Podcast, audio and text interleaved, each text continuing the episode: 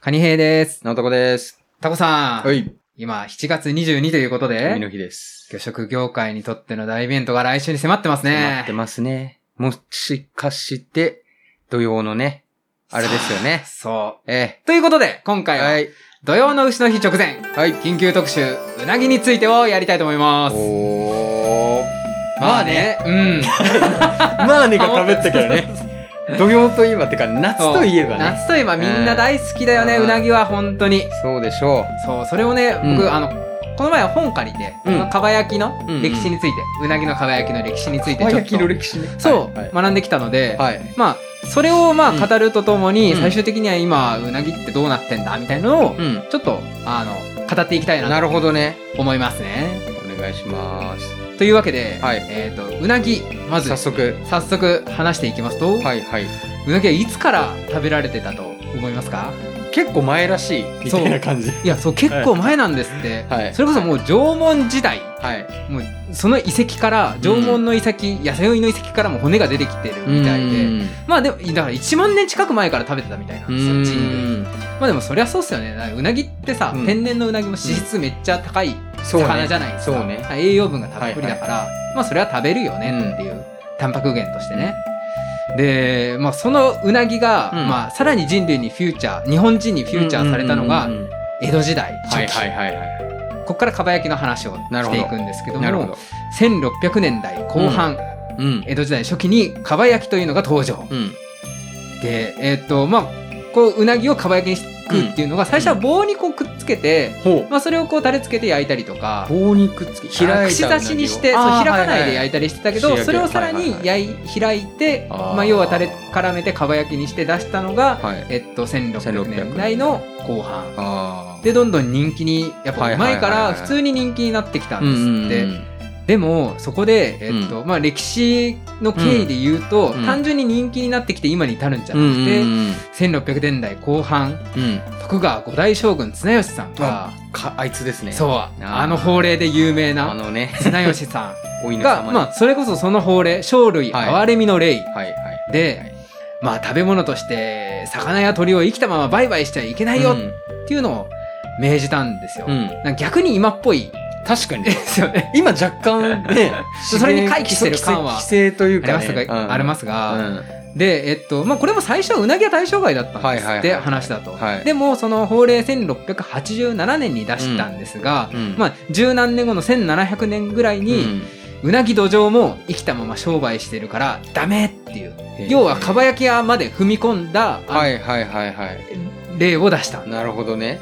なんかうなぎはかば焼き屋たまんないっすよ変わねらないね。相当苦労されたと思いますよ確かに。まあけど、まあ、商売魂太い人たちはうん。穴子だよっつって うなぎ売る人がいたんです って別の問題ですよね。それでも、まあ、綱吉ん。さんはそれを、あの見落とさずより厳しい罰則出したりで規制しまくっはい。たとはい。ただ綱吉さんお亡くなりに1709年になって、うん。 6代目家信さんうん。がもう2ヶ月ぐらいに後ぐらいに、うん。生類あれにのもう撤廃して、うん。えっとまあ、これ有名な話ですが、うんうんうんでうなぎも同様に解禁なるほどね。なので一回にかば焼きで人気博したやつが一回規制されて、うん。で1700年代のあの、うん入ってしばらくしてからまた復活うん。でさらにこの1700年代って江戸前ワードがいはいはい言われ始めた時代って言われてて、知らんかっこの時期なんですね。そうそう今でも使われてるねね江戸前でうなぎ屋は特にこれに乗っかって、うん江戸前大かば焼きってっていいう看板を出出してバンバン宣伝して売ってたんですって、うでこの時のメニューで言うと、うん小串中串大串小中大っていう串の種類があっん。て、うんえっと、小は 110g ぐらい中が 250g ちょっと、はで大串が 370g ぐらいぐらいまででのかくない3段階のうなぎそう大串やばくないでかいんですよ大串そそうのっす370ぐらいまでの見たうことなない。ぎってなると、骨当たらないみたいな部分もあるし、今だってさあの養殖されてるうなぎだとはい 200g 前後そうですね。がメインサイズじゃないですか、だからね 200g 前まあまあ 170g ぐらい50尾とかじゃないですよね、メイ全ンかな然。そうだから全然そのちょっ あ、見たことなでいかいんですよサイズね僕ら今食ってるのは小串から若干中串寄りのところを食ってるって感じね。だから昔はでっかいのも本当にみんなバクバクそれこそそれだからい,、うんいたんでしょうねでかいうなぎが逆に返すとだし、まあ、人口も少ない消費量も違ったしそうですねうんうん江戸川でだって取れたんですよね多分ねそうでしょうねえああとあれか東京湾でと東京湾で湾取でれた取れたんですそねうそうそうすごいうね、ーんそういうねサイズのやつをだからだからこそ面白いね江戸前大かば焼きって歌っはたいんですよね、はいこれはちゃんと言えますねそうそうそううんねこの当時だったら言えたでしょうなるほねどね特に江戸前うなぎに価値があって、うん江戸前じゃないうなぎ、うんまあ東京湾とかで取られてないうなぎは旅うなぎって言われて、味が落ちるって言われてたらしうーい。んなるほどうんまあだから江戸前っていうのがもう今のはい言はういプライドフィッシュになったんでしょうね。あなるほどねうん、ブランド魚の走りはいかはいはいなって感じ。なるこれが1700年代ぐらいそう、それの江戸時代の初期の流れなるほど、ですよねう。んうんうんあれ、たくさんさっきから携帯鳴ってますよ。ああ、本当だ。もしもし、魚食系ラジオのおたこです。もしもし、うーちゃんです。えっと、海で一人でいて、大人に寂しくなったらここにかけなって教えてもらいました。え、え今いくつなのうん今、10日ぐらいです。うど、どんぐらいの大きさになってるのーん、ま、まだ、人間で言うと爪の先ぐらいの大きさだと思います。ちっちゃいね。レプトセファルスだね。うん、そういうんで最すかね。近口できたんじゃないうん、そう、やっとできて。最近喋れるようになったんだよねそ。う、喋りたくなったの。ああ、なるほど。ど、どこにいるの今。 今は、多分ちょっと島が見えて、うん周りの魚は台湾って言ってる。台湾って言ってる。うん、あれだね。結構海あったかいんじゃないそう。ああ、じゃあ、グアムから台湾の近くに流れてきたのかな多分そうだと思う。流あーされてきてちょっと、うん。僕はよくわかんないんだけど、うんうんうん。うん、流れるの結構気持ちいいよ。ああ、いいね。ちょっと日本、日本ってところにも近づいてきたんじゃないあそうなんだ。うんあー、うんあー、なんかすごい強い流れが来おた。あったかい流れだけど。うん。黒潮かなあーあー、バイバイ。切れちゃった。ああ、なん、なん急に電話来てましたね。へえ。多分、うなぎの子だね。ああ、レプトセファルス から。うあん。最なるほ近どね口できたっつってたかあうー、んやっぱ一人でら。海にいると寂しいんでしょうね。そうだね。ちょっと暗い中で台台湾沖までいるらしいっすよ。ああ、じゃあもうちょっとしたら、あれだね、日本の方に来て、うん。あれかな、あの、シラスウナギとかになってくのかな。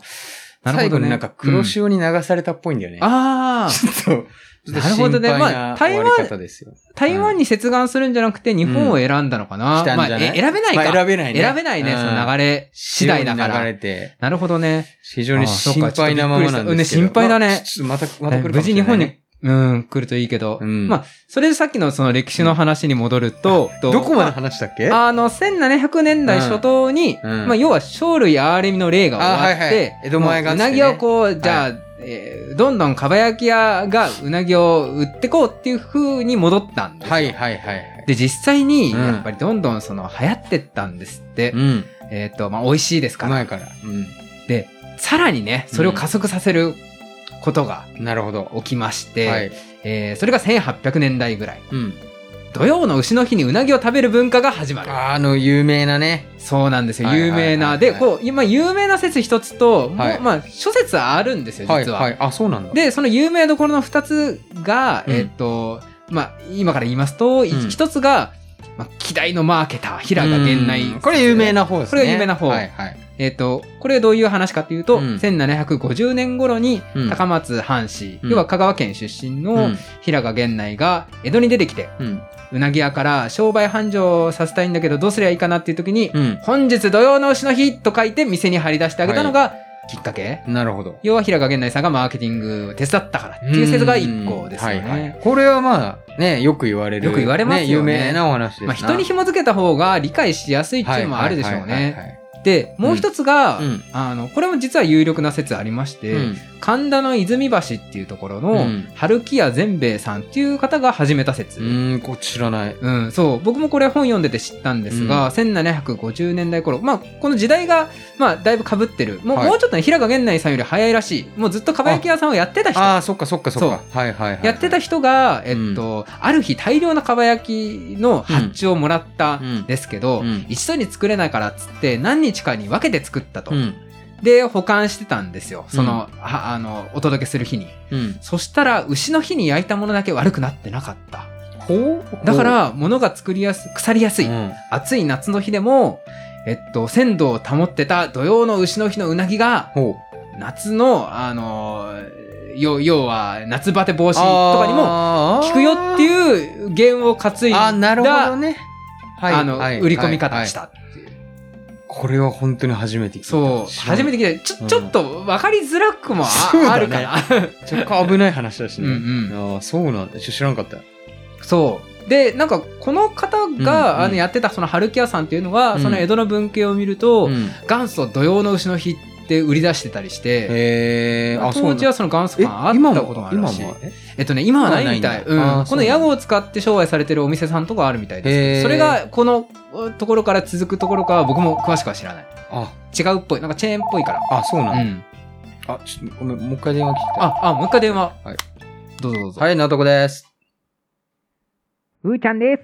あ、元気。元気してましたか、タコさん。そちらこそ元気ですかいえいえ、あの、おかげさまで、ういん。あ、やちょー、本ちょ当っに、と喋れるようになったね、なんか。そうですね、あのー声が若干、あの、低くなった感じがあ、あるかな。そう、そうかもしれないです。今どんぐらいの大きさなの今は、んなんだろうな、人間で言うとタバコくらい の大きさ。人間で言うとタバコくらいって。タバコ、うん、人間が、まあ、そうタいうバコくらいだねって言ってた気すうる。なぎたとえ不思議だね。あ、そそうかな。うん。さ、最近どうなのなんか、どうしてんのいや、やっと、んな、ちょっと流れからは落ち着いて、うん実はこ10日間ぐらい、うんあのー、ご飯食べてないんで すよ。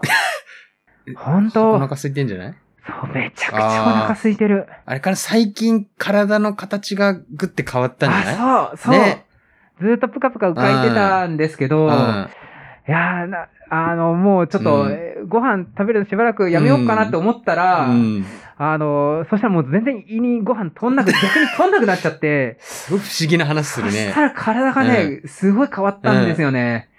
うん。今ね、うんあの、なんかすごい香りとか気うんになる。あー、人と一緒だね。ちょあっと体が変わるときにね、感覚が変わってんのかもしれないね。あーあ知覚過敏ってやつかな。あー、か、 知覚過敏になっちゃったも完んな。全に人の喋り方してるよね。あえ、ーうーちゃんですかうーちゃん、うーちゃんです。ううーーちゃんちゃんはうーちゃんです。うーちゃんですよね。うん、うはいーちゃん。そう、だからお腹減ったから、うんちょっ。とご飯食べに行ってこようかな。ちょっとまた、うん、うん寂しくなってまた電話したんですけど、はい、はい。うん、なんか話してたらちょっと気持ち落ち着きました。あ、よかった。じゃあまた電話してきてね。うん、また電話します。いはいバイバイじゃあ、バイバイ、ご飯食べてきます。はーい。また来たよ。あタコさんまた電話来てました完全に声が落ち着いてなかったから、あの、あれね、変声期だったね。ああ、これからじゃあ成長また、そうだね。あれううんーちうーちゃんからうーちゃんだったよ。あうーちゃんから来てたんですかあそっかそっかうーちゃんだったねあへ多分日本の近くに今、あいたんじゃなえいやっと来れたん。だ、なるほどねどこら辺に来たんだろうな多分うんね、近海。まあ気になりますね、なるほどな、うん。まあた来るって。あまた来るってちょってと言たから次の電話でいろいろまた聞いてみましょうか。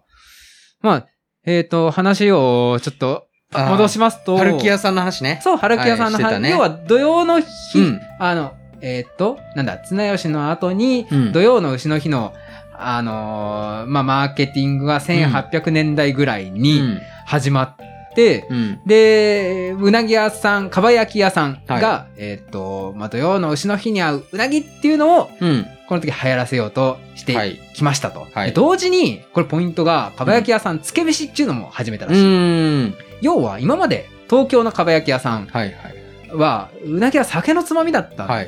ですよね。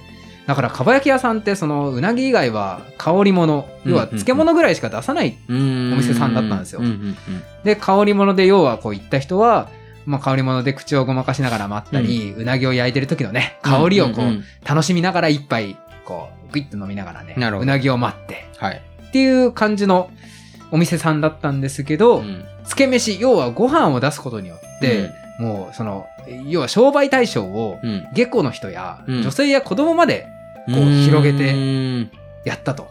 なるほどね。かば焼きじゃなくて、あの、いいわゆるうなぎの、ね、丼そうですね。がうな重の走り。第二の開発でやったね。そう、うな重の走りや、まあ、うんうん要はご飯セットを出し始めた。なるほそど。このうな重まではやってなかったうんうんうんかもしれない。そう。なるほどね。ということで、一気に、こう、またターゲットも広げうて、ん土曜の牛の日ではうなぎってやりつつう、ん。まあ、ご飯もえー食べれるからう、ん。女性や子供もうん食べれるよ、つって、もうめちゃくちゃこれで素晴らしいマーケ伸テびィンまグくでっすた。ね。うんで、本当結果的に、はい。その1800年代のうん初めは、うん。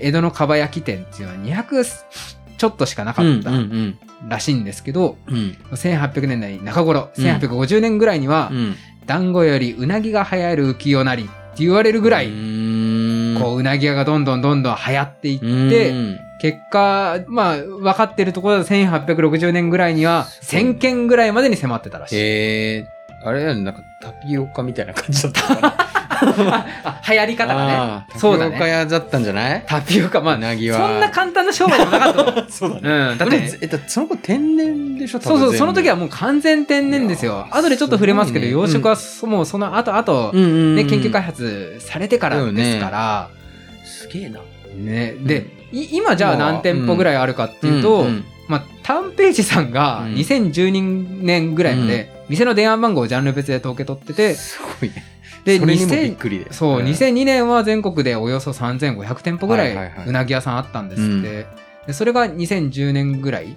は2800店舗、まあ、ちょっと減ってるんですけだいぶど、まあ、全国的にはそんぐらい増えてたと、なるほど、まあ、でもだいぶ増え減りましたねこの短編そうだよね10年ぐらいで10年で700店舗ぐらい減20%減っったてるから、うんだいぶ減ったねまあ、実際専門店はだから江戸時代にこうバーって増えてからはそこまで増えてないかもしれうない,、んかもしれないですね東京は確か短編さんのやつ800店舗ぐらいって書いてあったからじゃあむしろ逆に専門店は減ってるかもしれ減なっいてるのかああなるほだど、ね、から、まあ、我々もうなぎすごい食べますけど、そういうのうはん回転寿司で食べたりとか、うんうんうんまあ、あとはスーパーっすよね。うーんまあスーパーやら、まあ、別の業態がうなぎをね。そうだ養殖もだし輸入物も、ね、そうですね。そういうのをやること今はありで、うん。まあ、あの、手間かけないでも、はいはいはいまあ、冷凍の加工品とかますもんもね増えたし、うんうんありますもんね、うん素人でも扱えるようになったっていうのながる、ほどねまあ、発展に寄与ししてるのかなっていうはいはいところなんですけどね。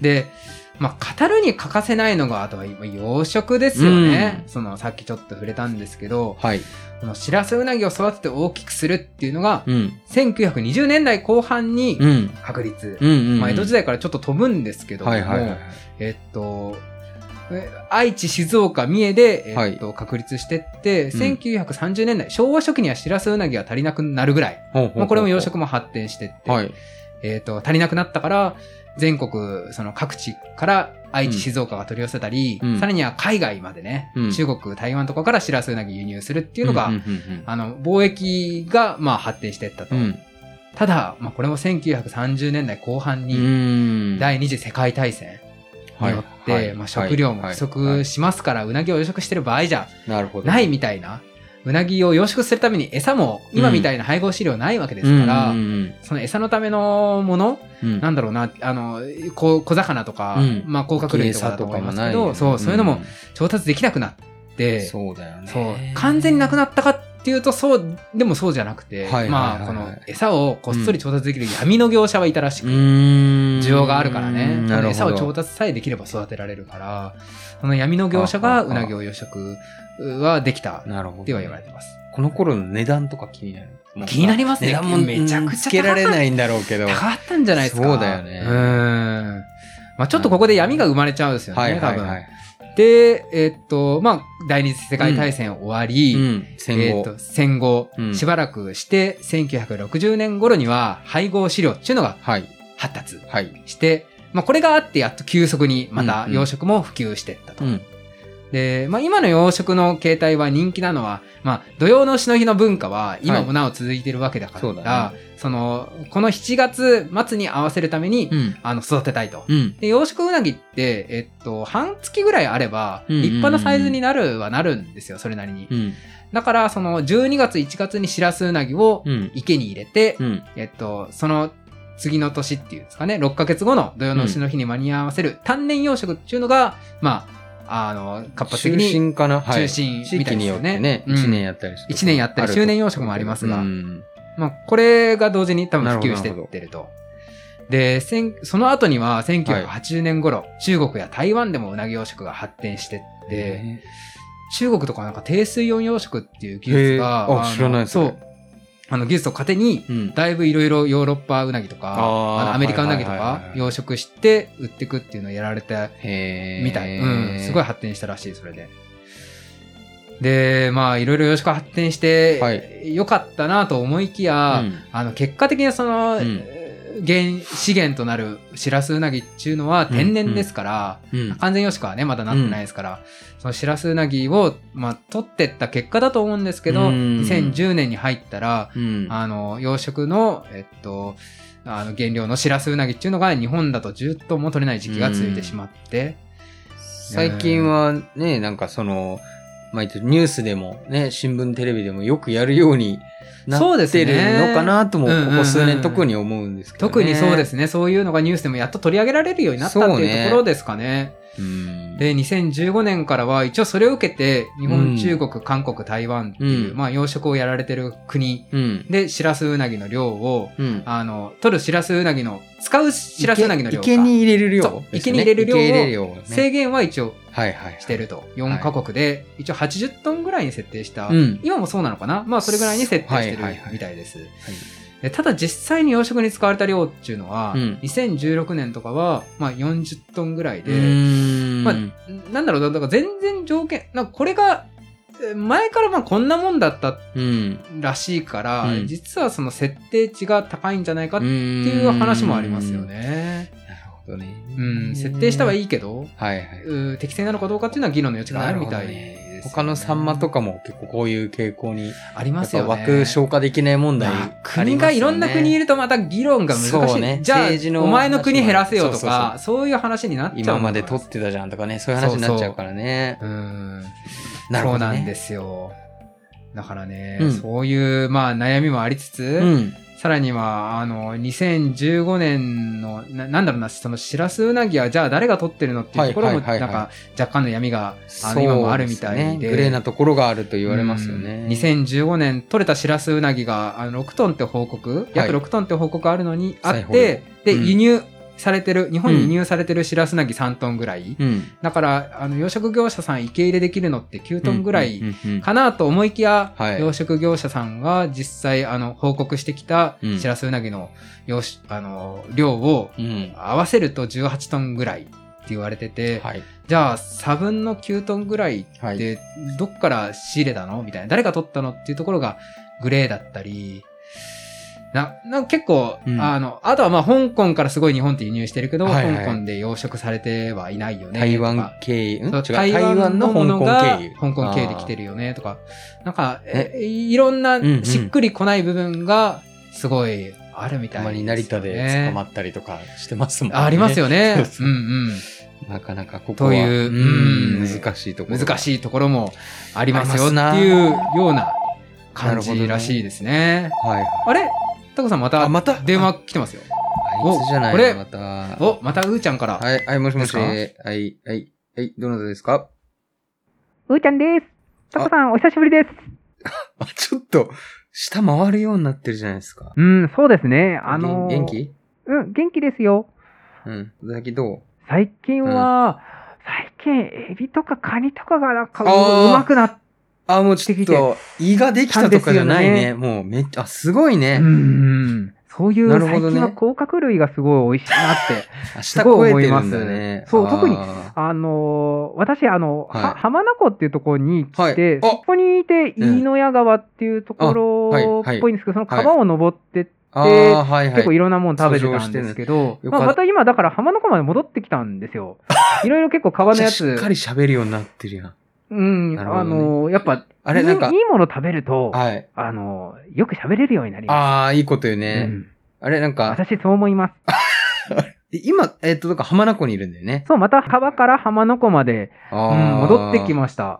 す。なんか川登るのにこう、邪魔なものとかあんまなかったあ、いや、な、なんか結構ゴツゴツあやはっぱりしていて、はいはいはいはいちょっと高さがああある。なるほどねなんだろう。なんか段差みたいのもあったんですけど、河川構造物みたいなやつかな。ああ、そう。ああるんじゃないまあ一応それは頑張ってあ乗ーり越え。すごいねうーん、はいはいはい体力使いましたよ、だから。ああ、じゃあ結構、いいもん食わないと、エリートルーちゃだんから、えーもうめ、っ ちゃ喋るじゃん。本当めっに、ちゃ喋るじゃん。本当え、につ大次、変でした。次どこ行くのうーん、なんかもう、ちょっわとか、るうん。あ海の、ああうん、大海原にちょっと出たくああなるほどはねなってきて、あ、川来たばっかなのに。いやいや、結構いたんですよ。結構いたや、うん、4、5年ぐらいいたと思いまあす。あ、だいぶいたね。うん、そう、それぐらいいたから、はいまあ、はちょっい。と海に戻ありたいなっていう。あそうんすごい。なんか周りも結構海に戻ってる人も多くうて、んうんううんうん。ん私もそろそろ海に戻っあて、もう生まれたところにやっぱ戻りたいあなるほなどっねてすごい思ってます。グアム沖にね。あ、そうですね。はいまあどうやっていくのかまだ全然見当もつかないんですけそど、うだよね。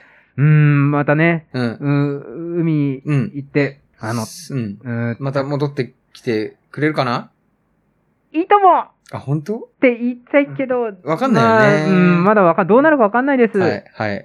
あの、じゃうあ、ん。海に行ってきますんで、タコさん、気をつけて。タコさんも元気で、あ、はい。はいあの、バイいバイろいろとありがとうございましあたわか。りました。バイバイはいバイバイ。あ、タコさんまた、完全に大人になってたわ。ああ、完全にこ口が回ってたね。う、うーちゃんってそんな喋れるんだ。うーちゃんめちゃくちゃ喋ってんだけど、あめちゃくちゃ喋ってる若干、だんだん近づいてくるのちょっと怖いね、なんか。あ、あ、僕たちにね。そうそう、うーちゃん確かがね、に確かにな。メリーさん感が枕元にそうそうそう。ホラー、ホラー感を感じ るよ。なんあなか、たので家かのくな前ってにいるのみたいな。そうそうそうそう。怖いな。 確かにね。なんか河川訴遡状。上してましたわ。あうんあ、すごい、結構頑張ったね。頑張ったね。なんか今ね、あの、登れない問題とかもね、あーあったりするらしいけ実ど際、にはなんかもう別に湖とかでも餌いっぱいあるから、うんそこでめっちゃ成長できるから、川までいいんじゃないみたいな。一節とかね。ああるけどねっぽいけでどね。でもまあそこにいたら、釣られちゃったりね。あ、釣そうだらねれちゃったりのリスクあるから、確にねまあ頑張って川上行ってよかったのかもしれないな、うーちゃん。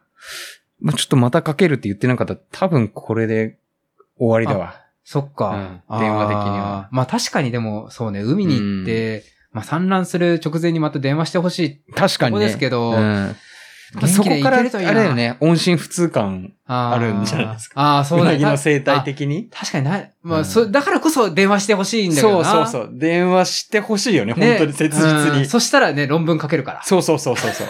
あのそ、塚本先生とかが。塚本先生にねあ、この塚お音声を、うん。本はい。音声を聞かせそてうだよね、ね。あ、げて新たなね、論文書いてほしいところです何けど。かしらの賞が取れるぐらい歴史そう的ね、な。魚食系ラジオ初のね、この快挙になるところだったけど、いや、でも無事に戻ってね、たくさん卵をそう産だんねで。ほしいな。ちょっとうなぎの話をカニさんがする合間に、ちょっと、辛抱さん並みの大大旅をね、するわけですそうだね。ちゃんと帰ってこれるというね。うん。辛抱さんが成功したから多 分、うっちゃんもね、成功しいけんのか ないけんのかな、これ。うん。まあ、無事に戻れるといいね、と。うん、そんな感いじ。う感じでとすいうねこ。とで、はい。まあ、で、まあ来週が土曜の牛の日ってことですから、タコさん、今日は海の日ううん、暑くなってきてやっぱそのうなぎは食べたくはなりますよね。そうだ。ね。うまいしね。実際タコさん食べ、食べますえっとね、僕個人的には家では買って食べないようにしてるんですよあそうななんかんで今すかカニさん言ったように、うんうん。まあまあ僕もなんかね、端くれにいる人間あなーのそうで、いろいろ、誰が取ったかわかんないうなぎを食べていいのかみたいそな。れはまそんなところあ、あからの、これからも食べられるか、すごくわからないんお魚なんで、うんまあちょっと気を使うようにしていると。はいまあとと偉いですねはいえあれなんでうんうん本業で食べることもあるし、それはやっぱ美味しくてうん。大事な商品だと思うかうら、んまあちょっと立ち位置むずいけどねう。ん難しいですよ、まあでサもなラんかリーマンですからね。そう。まあでどこ売りたでくないとも思ってないし、ああお客さんもやっぱ美味しいから喜んでくれるかあら、そうですね。すごく大事だと思うんだけど、うんうん。これからも食べられるといいねと思っています。ああ、はい。なるほどなカ。ニさんはどうですか僕はね、まあそうですね、あの、うん食べるなって言ってる人もいて、そうだねまあでも僕はその消費者にとって一応食べることは違法ではないから、うんそうそうまあ、魚を食べて僕は楽しんでほしいっていう気持ちが強いから、はいはいはいまあ、そこは特にまあ、あの、個人に任せればいいと思うし、うんうん僕個人としては、まあ、江戸時代から続うくんかば焼き屋さんもいいるでしょうし、はいはい歴史のあるね、はいはいうんその戦後頑張ってかば焼き屋立ち上げて、うん継いでる人たちのうんうなぎのかば焼きは、うんあの、まあ、本当に土曜の牛の日が大チャンスっていう部分はあるから、その人たちにとって、うんまあ、食べ、食べたいなっていうか、食べてあげたいなっていう部分とかはちょっとありますね。自分自身食べたいし、つうんまあ、妻も好きだし。